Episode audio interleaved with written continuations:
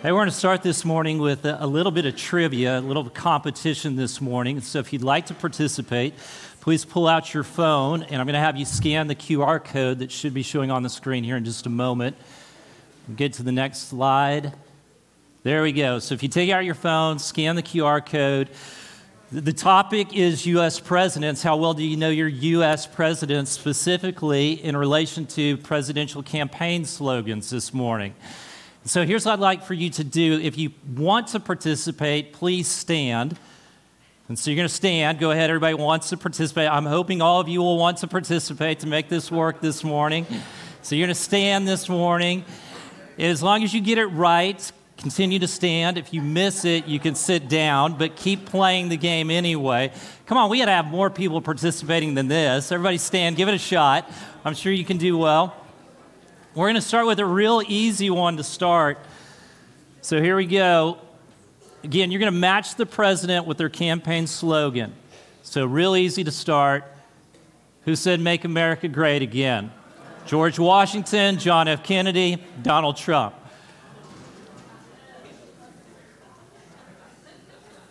Okay, we're going to go quick. Uh, if you said John F. Kennedy, you don't get to vote anymore, all right? You're, you're done. It is Donald Trump. Donald Trump is the correct answer. So here's the second one Don't stop thinking about tomorrow.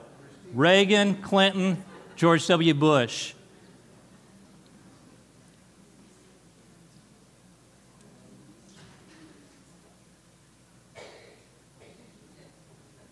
Okay, correct answer is Clinton. Continue standing if you got that one. Vote yourself a farm. Whose campaign slogan's this? Ulysses S. Grant, Abraham Lincoln, Thomas Jefferson.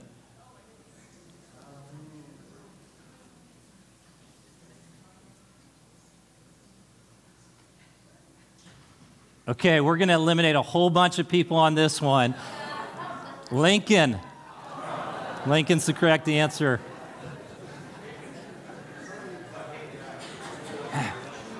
We got a few left standing Tippecanoe and Tyler, too. William Henry Harrison, Coolidge, Harding.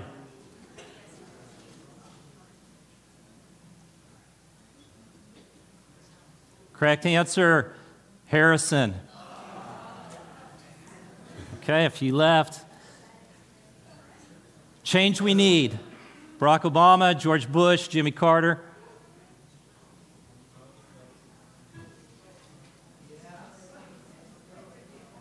Correct answer is Barack Obama. Did we eliminate everybody? Is that it? Were y'all the last two standing? They got it? You got it right? Okay, stay standing, stay standing. Let's see how far you can go. A chicken in every pot and a car in every garage. Lyndon B. Johnson, Woodrow Wilson, Herbert Hoover. It is Hoover. Hoover's the right one. I would have thought a chicken in every part, uh, in every pot, and a vacuum cleaner in every home, but maybe I got the wrong guy on that one. Hoover. All right, last one. Blaine Blaine, James G. Blaine, the Continental Liar from the state of Maine. Anybody know who says that? Has said that? Pierce, Cleveland, Polk. Correct answer was Cleveland on that one. All right, so does anybody know why he used that as his campaign slogan? We'll acknowledge the winner in just a minute, yeah. Anybody know why he used that particular campaign slogan?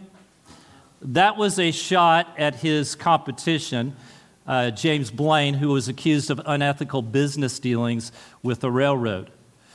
Now, Blaine came back with a slogan of his own that went like this Ma, Ma, where's my paw? Gone to the White House, ha ha ha. now, that was a counter shot at Cleveland, who allegedly fathered a child out of wedlock. So you think politics are nasty today, they were nasty back then as well. All right, for our winner, who is our winner right out here, congratulations. So here's the big prize for today. You can meet Amanda Rodoni in the Welcome Center and pick out something from our little store in there. So just take, take your choice. It's all yours. Congratulations. All right, so why do presidents have campaign slogans? Well, in a few rare cases, like the one that I just mentioned, it is to disparage their, their competition, the other candidates. But in most cases, the campaign slogan, as you know, is used to communicate the candidate's vision or what they hope to accomplish, or maybe a little bit of their personality.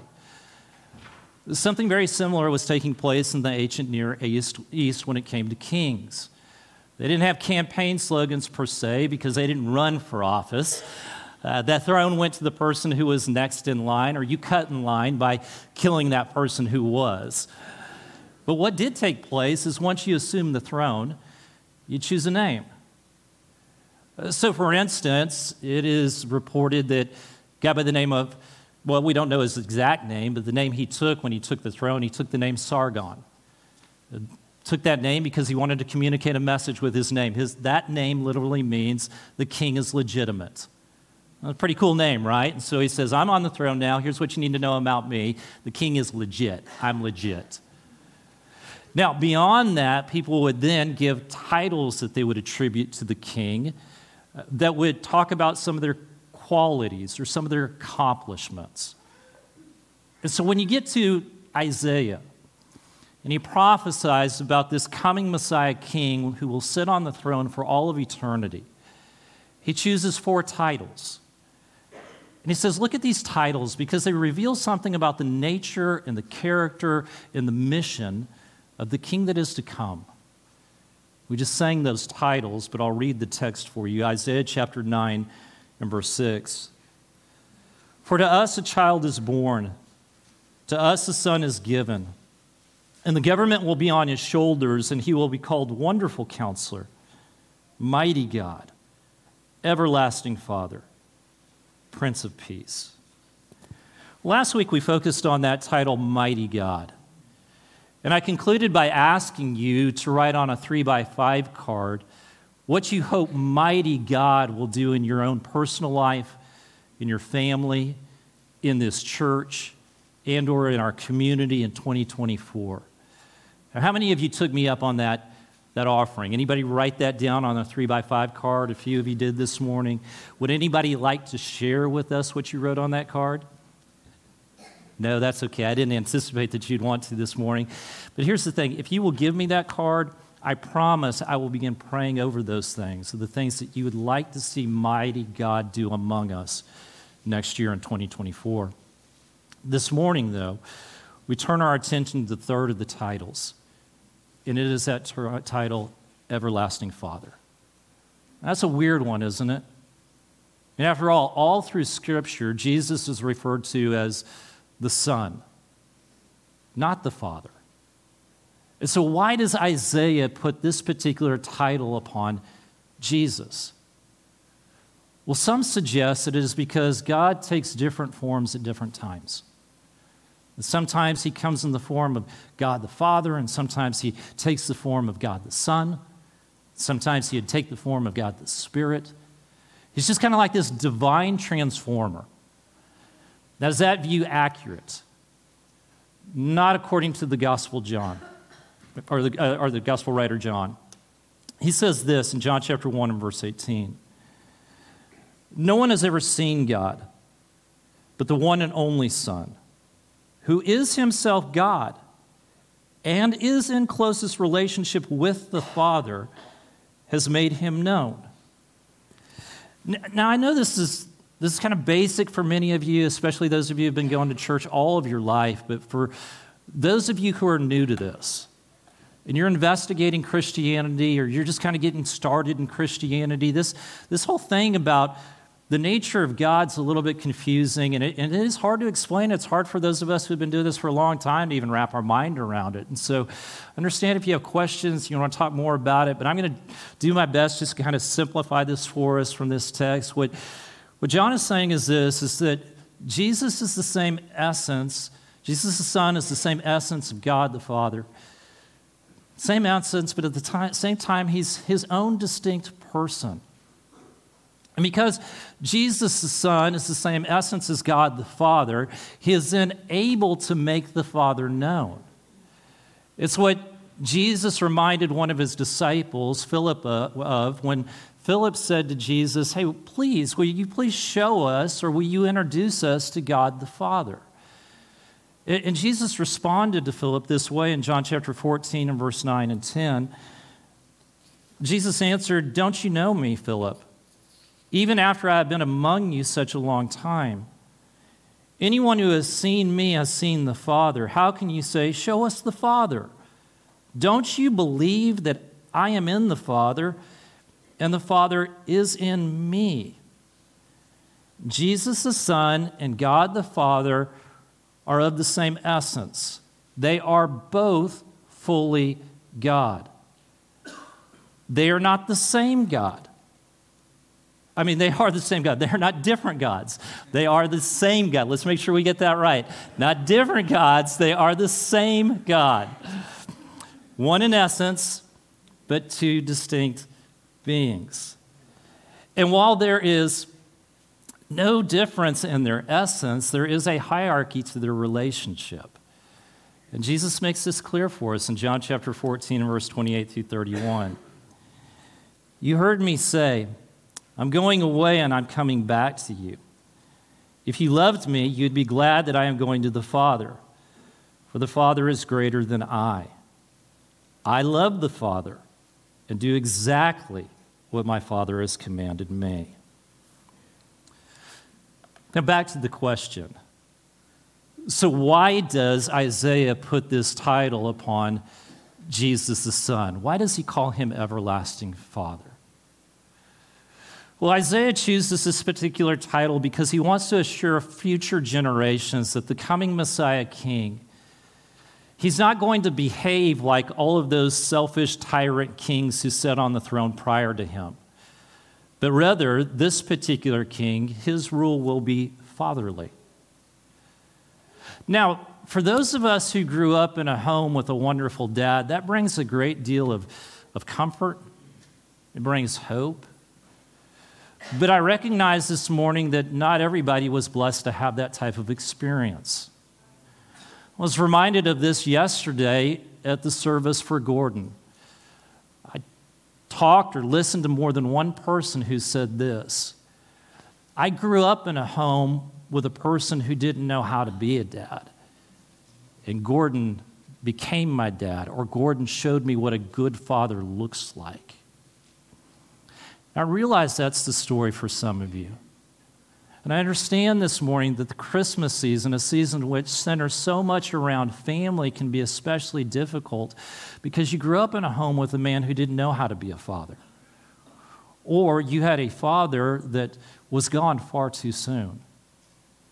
And that's why Christmas is so important and why it's so meaningful to so many of us, is because at Christmas time we are reminded that there is a, there is a heavenly Father there is a heavenly Father who loves us so very much that he sent his very Son into this world so that we might know his love. That Jesus comes into this world, he enters into this space, and he says, I and the Father are one, and because you know me, you know the Father. And as you look at my life, you see the Father, how much he loves you. So let's talk for just a few moments this morning about the love that the Father has for you. Here's what I want to remind you of this morning is that God loves you so much that He is always mindful of you. I mean, He is constantly mindful of you. I have a friend who grew up in a home in which his parents paid him very little mind. Maybe you know somebody who's had this type of experience, but one of the stories my friend tells is that as a little boy, he woke up in the middle of the night and he was just, just sweat pouring off of him. His head was on fire. He was sick at his stomach. And so he just kind of drags his 10 year old little body into his parents' bedroom, hoping for some type of hope, uh, comfort, some type of care. And what he hears from his parents is this You'll be fine. Go back to your room and go to sleep. And so he goes back to his room, But the pain in his side, it just gets worse and worse. And so he goes back to his parents' room. And once they, again, they just say, Go back to your room and go to sleep. And so he tries. He can't go to sleep. He's in agony. He goes back to his parents' bedroom. Same message go back to your room and go back to sleep. And somehow that little boy makes it through the night trying to comfort himself. But he almost dies by morning from a ruptured appendix. Now, it's hard for us to imagine parents being so disconnected from their kids, isn't it? But even the very best parents in life can become oh, so overwhelmed, so overwhelmed by their work and their worries, so overwhelmed by their devices and their desires, that they miss at times what's really going on in their child's life that even parents who are, are helicopter parents and snowplow parents, even these parents occasionally hear a child say, Are you listening to me? But you never have to worry about that with your everlasting Father. He's focused, He's alert. He's constantly paying attention to what's going on in and around us. He doesn't miss a thing. In fact, he's so tuned into your life, you know this well from Scripture, that we are told this that the Heavenly Father knows the exact number of hairs on your head. Matthew chapter 10 and verse 30. We're told this that he's so tuned in to the hurts and the worries, the pain and the heartache that you experience in life that when you shed a tear, he cares so much about it that he takes those tears and he places them in a bottle. Now, that, that's poetry. We understand that's not literal, but that's the way David expresses his confidence that everything I go through, all my hurt, all my worries, all my pain, all my heartache, God knows about it. He's a father who cares about it. He's in touch with it, He's in tune with it, He's paying attention to my life. This is who God is. It's, it's this compassion, not, not every father does this, as we just talked about, the example I just shared with you, but it's what all good fathers do. They show that type of compassion to their children. There's no better father than God. And so Jesus comes into the world fully God, same essence as God the Father, full of compassion. He says, I want to show you what your Heavenly Father is like. He cares about you so much, He loves you so much that He goes to the world and He begins to heal those who are disabled, begins to eat with those who are discarded. He begins to say to those who are weary and overwhelmed, Why don't you come to me and I'll give you rest because I love you and I care about you? He looks at sinners and he says, I forgive you of everything you've ever done wrong in your life because I know you're burdened by shame and guilt and you want a relationship with the Father. So he comes to show us that. And seeing how tuned in God is to his life prompted David to ask this question in Psalm 8 and verse 4. What is mankind that you are mindful of them, human beings, that you care for them? In context, David is saying this God, in light of all of your glorious creation, I mean, I, I, just look around, I see the sun and the moon and the stars, I see all this beauty that you have created. Why, God? Why? Would you pay so much attention to people like us? And the question is not so much a question as it is a statement of, of wonder. It's a statement of celebration. As David expresses later in the psalm, he just expresses this, this celebration that God cares so deeply for us that he made us in just a little bit lower, just slightly lower than the heavenly beings. And then he gave us authority over all creation. Another way this is expressed in Scripture, Genesis chapter 1, as you know, is it's expressed this way that God made us in his image. Why? To be representatives of his on earth. And then he entrusted us to oversee and care for all of creation. The Father cares so much about us, loves us so much that He says, I'm going to give you a purpose in life. I'm going to give you something important to do. You're going to represent me. You're going to rule over creation. You're going to care for it. You're going to steward this wonderful world that I've created. And our everlasting Father, who is constantly mindful of us, He's constantly at work so that we might flourish in the role that He's given to us. He's mindful of us, He cares about us, He's crazy about you. He really is. I listened to a speaker this past week talk about a, a friend of his who, for most of her life, really a lifetime, has just longed to hear her father say, I love you and I'm proud of you. She really wants. She felt like the moment had finally arrived. She graduated from college. She walked across the stage with the highest honors one could receive. She went back to her seat and sat down. And when they finished the graduation, everybody had thrown their caps in the air. She looks across the, crowd, the crowded auditorium and her, she sees her father making a beeline towards her. Rest of the family just trying to keep up, and she's just sure the moment's here. The moment's here when I'm finally going to hear him speak those words. Her heart's racing with anticipation. Her dad shows up in front of her, and this is what he says Well, it's a long drive home, so I guess we better hit the road. That's it. Crushed her. Crushed her. And some of you know that feeling all too well. And it's not uncommon for, common for those types of experiences to make you question if you're lovable. And you are. God loves you deeply. So much so that he sent his son into this world to show you his heart and how much he cares about you. And all through Scripture, we're reminded that God the Father loves us deeply. Perhaps it's best captured in the words of David, Psalm 139.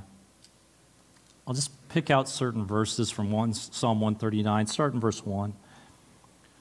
O Lord, You've examined my heart and know everything about me. Verse 7 I can never escape from your spirit, I can never get away from your presence. If I go up to heaven, you are there. If I go down to the grave, you are there. Verse 13. You made all the delicate inner parts of my body and knit me together in my mother's womb. Thank you for making me so wonderfully complex. Your workmanship is marvelous. How well I know it. You watched me as I was being formed in utter seclusion, as I was woven together in the dark of the womb. You saw me before I was born. Every day of my life was recorded in your book. Every moment was laid out before a single day passed. How precious your thoughts about me, O God. They cannot be numbered. I can't even count them. They outnumber the grains of the sand, and when I wake up, you are still with me. Reflecting on those words, J.D. Greear says, do you, ache to be someone, do you ache to be special to someone? You're special to God. Do you yearn to matter? You matter to Him. Do you know how much God thinks about you? He knew you in the womb before anyone else even knew about you. He had laid out a plan for your life and planned to take care of you and be a father to you. Do you know how valuable you are to him? My goodness, David says, even if I made my bed in hell, he wouldn't quit thinking about me. And that love is deeper, greater, and better than any love you failed to get from your father. Is there any wonder, David said, such knowledge is high? too wonderful for me. Now, this Father, this everlasting Father, I want to assure you, he's, he's not overly uptight and he's not a killjoy. But he does love you enough to direct you and instruct you. Jesus, fully God, he knows better than us how this great universe that he created operates, how it works. And so, out of his love for us, he commands.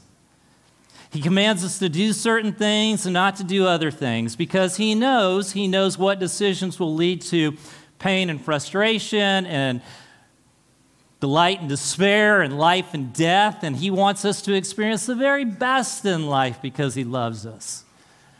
And so he commands at times and he says, I want you to do this and I don't want you to do this. I want you to go here and I don't want you to go here. I want you to be friends with these type of people and not with these type of people. I want you to use your money this way and not this way. I want you to behave sexually this way and not this way because it's what's best for you. And he loves us so very much and has this huge desire to see us flourish in life that he's even willing to discipline us when we choose to ignore or thumb our nose at his commands. The writer of Hebrews says in Hebrews chapter 12 and verse 5 through 7 Have you completely forgotten this word of encouragement that addresses you as a father addresses his sons, his son? It says, My son, do not make light of the Lord's discipline and do not lose heart when he rebukes you. Because the Lord disciplines the one he loves and chastens everyone he accepts as his son. Endure hardship as discipline. God is treating you as his children. For what children are not disciplined by their father? One of the cruelest things a father could ever do to a child is to refuse to discipline them. Now, he says treat every hardship as discipline. Is every hardship discipline from God? Not necessarily. We don't know all of the time, but I would encourage you every time that you go through hardship to ask this question Is there anything that God is trying to teach me, change in me, or is there something that He wants me to do? And respond faithfully. So, one last question as we wrap this up. Why does Isaiah place that, that title, everlasting, next to Father? Well, in one sense, it points to the immortality of Jesus. But I think the reason Isaiah uses that particular word is because he is assuring future generations that you can have absolute assurance in your relationship with Jesus.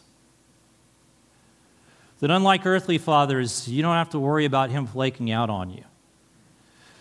You don't have to worry that one day he's going to up and decide to leave home. You don't have to worry that he's going to disengage at the end of the day because he's too tired to relate to you. You don't have to worry that he's going to fly off the handle in anger and kick you out of the house. You don't have to worry that he's going to abdicate his responsibilities because he's insecure or selfish, because he's disinterested or scared. He's not going to pass away. He's an everlasting, forever Father. And that means that you can bank on Him showing up day in and day out to do the, the hard work of a good father. He's going to be there for you to provide and protect, to listen and advise, to comfort and affirm, to correct and discipline, to forgive and restore, and to love and celebrate you. He's going to do all those things. So we turn our attention to the one born in the manger at this time of year, Christmas. And we find our hope in this name, knowing this that forever and ever, He will be your good Father.